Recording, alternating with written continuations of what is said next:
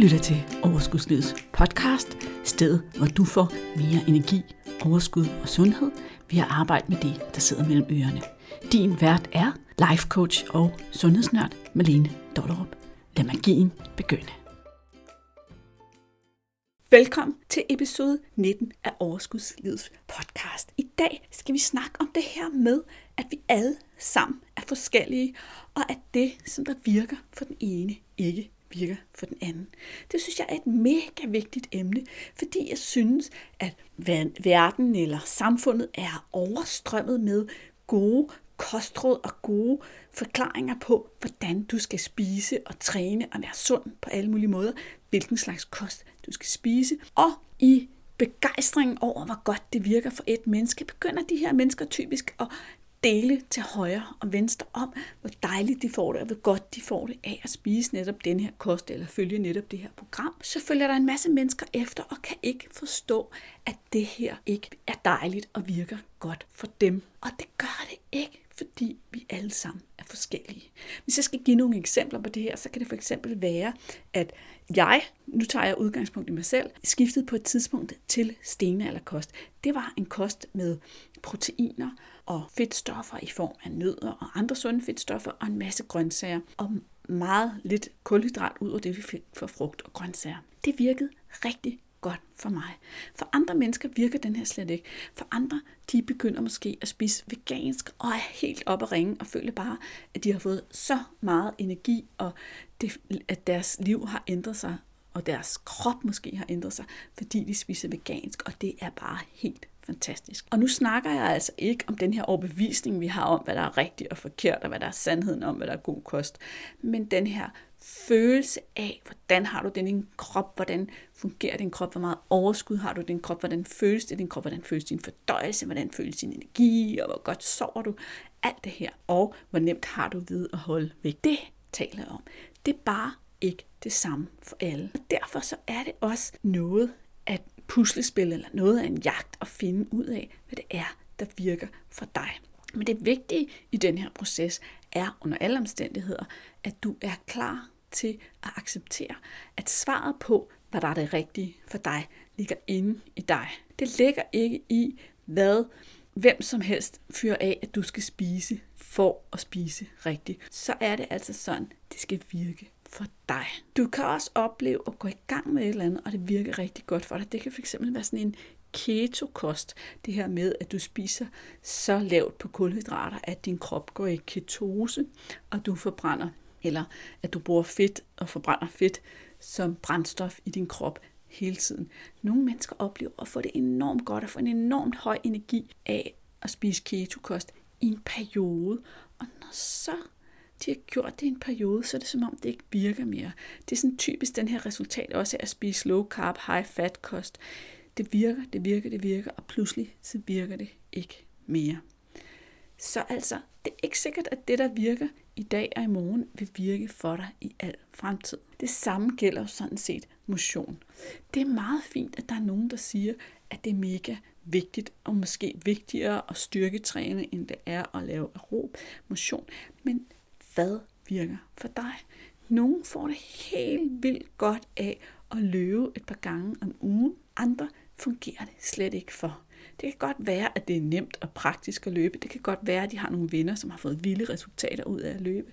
Men hvis det ikke fungerer for dem, hvis det er, at det stjæler din energi og din overskud, og det er surt, og du hele tiden er øm et eller andet sted, for skader et eller andet sted, så fungerer det ikke for dig. Og det er super vigtigt. Det her, det er en form for nøgle for, hvordan kan du fremadrettet få det bedre. Og ikke bare bedre, men også lettere. Fordi du kan begynde at give slip på alle de mange regler, du har lært gennem tiden. Vi har snakket om regler her i podcasten før, og nu tager jeg dem op igen, fordi det er et stort issue. Jo ældre du er, jo flere regler er du opfostret med, hvad du må, om du må, hvor mange måltider du skal spise, om du må spise kulhydrater, om du må spise fedt, om du må spise sukker, om du må spise det ene og det andet og det tredje. Du må spise frugt, du må ikke spise frugt, du må spise brød, du må ikke spise brød, osv. osv., osv. Du skal spise fem måltider om dagen, du skal spise to måltider om dagen, du skal det ene og det andet og det tredje. Prøv at høre her. Du skal ikke noget som helst. Det du med fordel kunne, var at finde ud af, hvad virker for dig.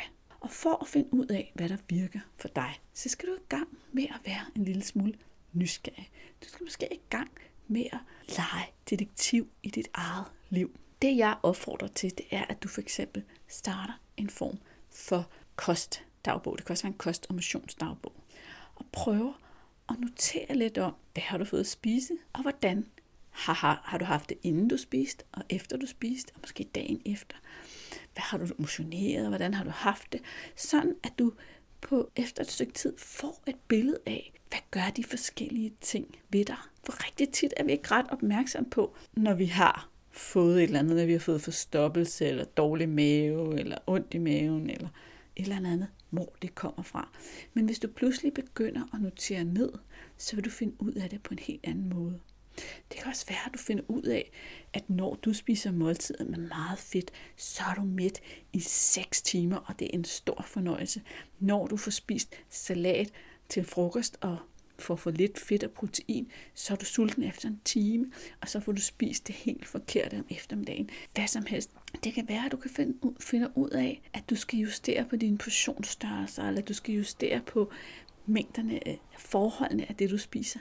At der er noget, der virkelig fungerer for godt for dig. At der er noget, som altid giver dig en virkelig tung fornemmelse i maven. Eller der er noget, der i høj grad stjæler din energi. Når du gør det her, så skal du på ingen måde bruge den her kostdagbog til at slå dig selv oven i hovedet. Det har du måske prøvet før, og du skulle skrive kostdagbog, og så kunne du sidde og ærger dig over den her lakrids, eller de her flødeboller, eller hvad det nu var. Prøv bare og brug det som et redskab til at være nysgerrig omkring, hvad der gør hvad ved din krop, og hvordan du har det. Prøv at se det som, at du skal på en lille rejse, hvor du skal lære dig selv at kende. Du skal forstå nogle nye ting om dig selv. Samtidig kan du begynde at kigge lidt på, hvor sulten var du før du begyndte at spise, hvor sulten var du, da du var færdig med at spise. Så du kan prøve at blive en lille smule mere bevidst om nogle af de her sådan, vaner, du måske er opdraget til, som vi snakkede om i sidste afsnit af Overskudslivets podcast, der hed Opdraget til at tage på. Altså, hvordan spiser du egentlig i forhold til den appetit, som du har? Og er der nogle ting, som gør dig virkelig sulten? Er der nogle dage, hvor du oplever, at du er virkelig sulten dagen efter? Hvorfor er du det? Er du for eksempel virkelig, altså har du for eksempel højere appetit dagen efter, at du har trænet? Det vil være meget normalt. Eller mister du din energi efter du har trænet? Har du måske brug for at fylde lidt kulhydrater på? efter en træning, fordi du egentlig kan mærke, at et par timer efter eller dagen efter er du mega træt, så kan du pludselig begynde at se de her sammenhænge og finde ud af, hvad er det for en model, du er? Hvad er det, der fungerer for dig? Når du ved, hvad der fungerer for dig, så kan du pludselig begynde at skabe betingelserne for at få meget mere energi og overskud i dit liv. Og igen, blive bedre til at lytte til din krop. Kostdagbogen er et form for redskab til at træne dig i at lytte til din krop og blive bevidst om, hvad det er, der sker i din krop. Og derfor så er det et mega godt redskab. De fleste af os, vi er bare rigtig gode til at tænke, ja, det er en god idé. Ja, jeg prøver lige at huske, hvad jeg har spist. Men vi gider ikke rigtig tage det sidste skridt. Vi gider ikke rigtig rent faktisk gøre os den ulejlighed. Det er at skrive det op. Men det betyder også, at vi, at vi misser den her chance for at lære det her om os selv.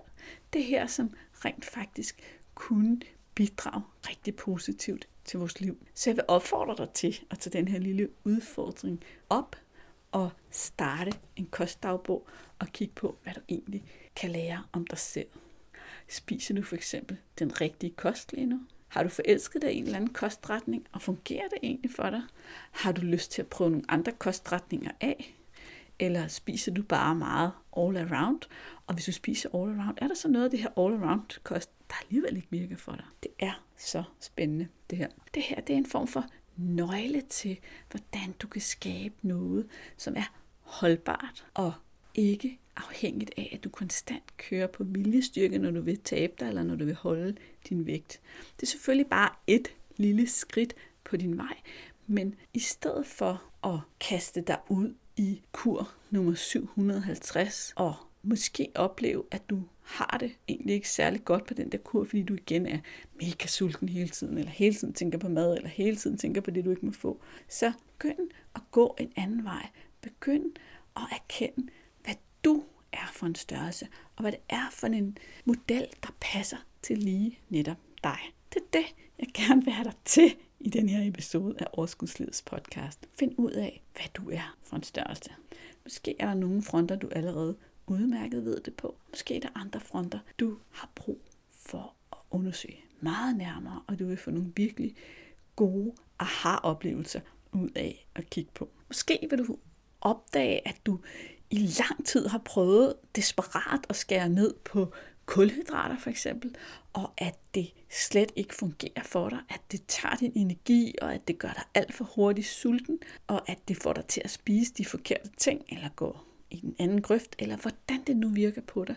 Og så kan du droppe den regel, der hedder, at alle kulhydrater er farlige og forbudte, og prøve at finde ud af, hvad er det for et niveau, der skal til for, at du har det godt, for eksempel. Det kunne også sagtens være, at du opdagede, at der var en eller anden form for mad, du faktisk ikke havde det specielt godt med. Noget, som gav dig ondt i maven, eller forstoppelse, eller dårlig mave, og kunne begynde at undersøge, om der egentlig var noget, som skulle skæres ud af din kost. Nogle gange, når vi tænker den her tanke, så har vi ikke lyst til at vide det, fordi vi ikke har lyst til at skære det ud af vores kost. Jeg kan sådan helt personligt sige, at jeg på et tidspunkt i mit liv fandt ud af, at jeg ikke ret godt tåler mælkeprodukter. Det var faktisk en rigtig, rigtig svær pille at sluge, fordi jeg elsker ost. Og jeg elsker creme fraîche og syrnede mælkeprodukter, og synes, at det var virkelig svært. For andre er det for eksempel is, der er sådan, eller flødeskum. Jeg er også ret vild med flødeskum. Men problemet var, at jeg hele tiden havde forstoppelse, og jeg fik mere og mere ondt i maven. Jeg kunne gå i dagevis og få mere og mere ondt i maven. Og det var jo heller ikke rart. Det gav mig jo ikke god energi. Det var sådan set lidt ødelæggende for min hverdag. Så jeg måtte jo i gang med at øve mig i at skabe et liv og en menu uden så mange eller uden mælkeprodukter. Så nogle gange, så vil vi ikke vide det, men på den anden side vil vi virkelig gerne slippe af med vores symptomer. Men redskabet kostdagbogen kan faktisk så meget mere, end bare at få dig til at opdage, hvad for noget mad din krop har det godt med, og hvad for noget mad din krop ikke har det så godt med. Igen, hvis vi skal finde ud af, hvad er der lige netop for en model, der passer til dig, så skal du også i gang med spise efter din krops signaler. Og det kostdagbogen også kan hjælpe dig med, det er at finde ud af, hvor tit spiser du noget uden at være sulten, og hvor mæt spiser du dig. Spiser du over din mæthedsgrænse, eller hvor mæt spiser du dig? Det kan være, at du spiser dig lidt mæt, det kan være, at du spiser dig meget mæt.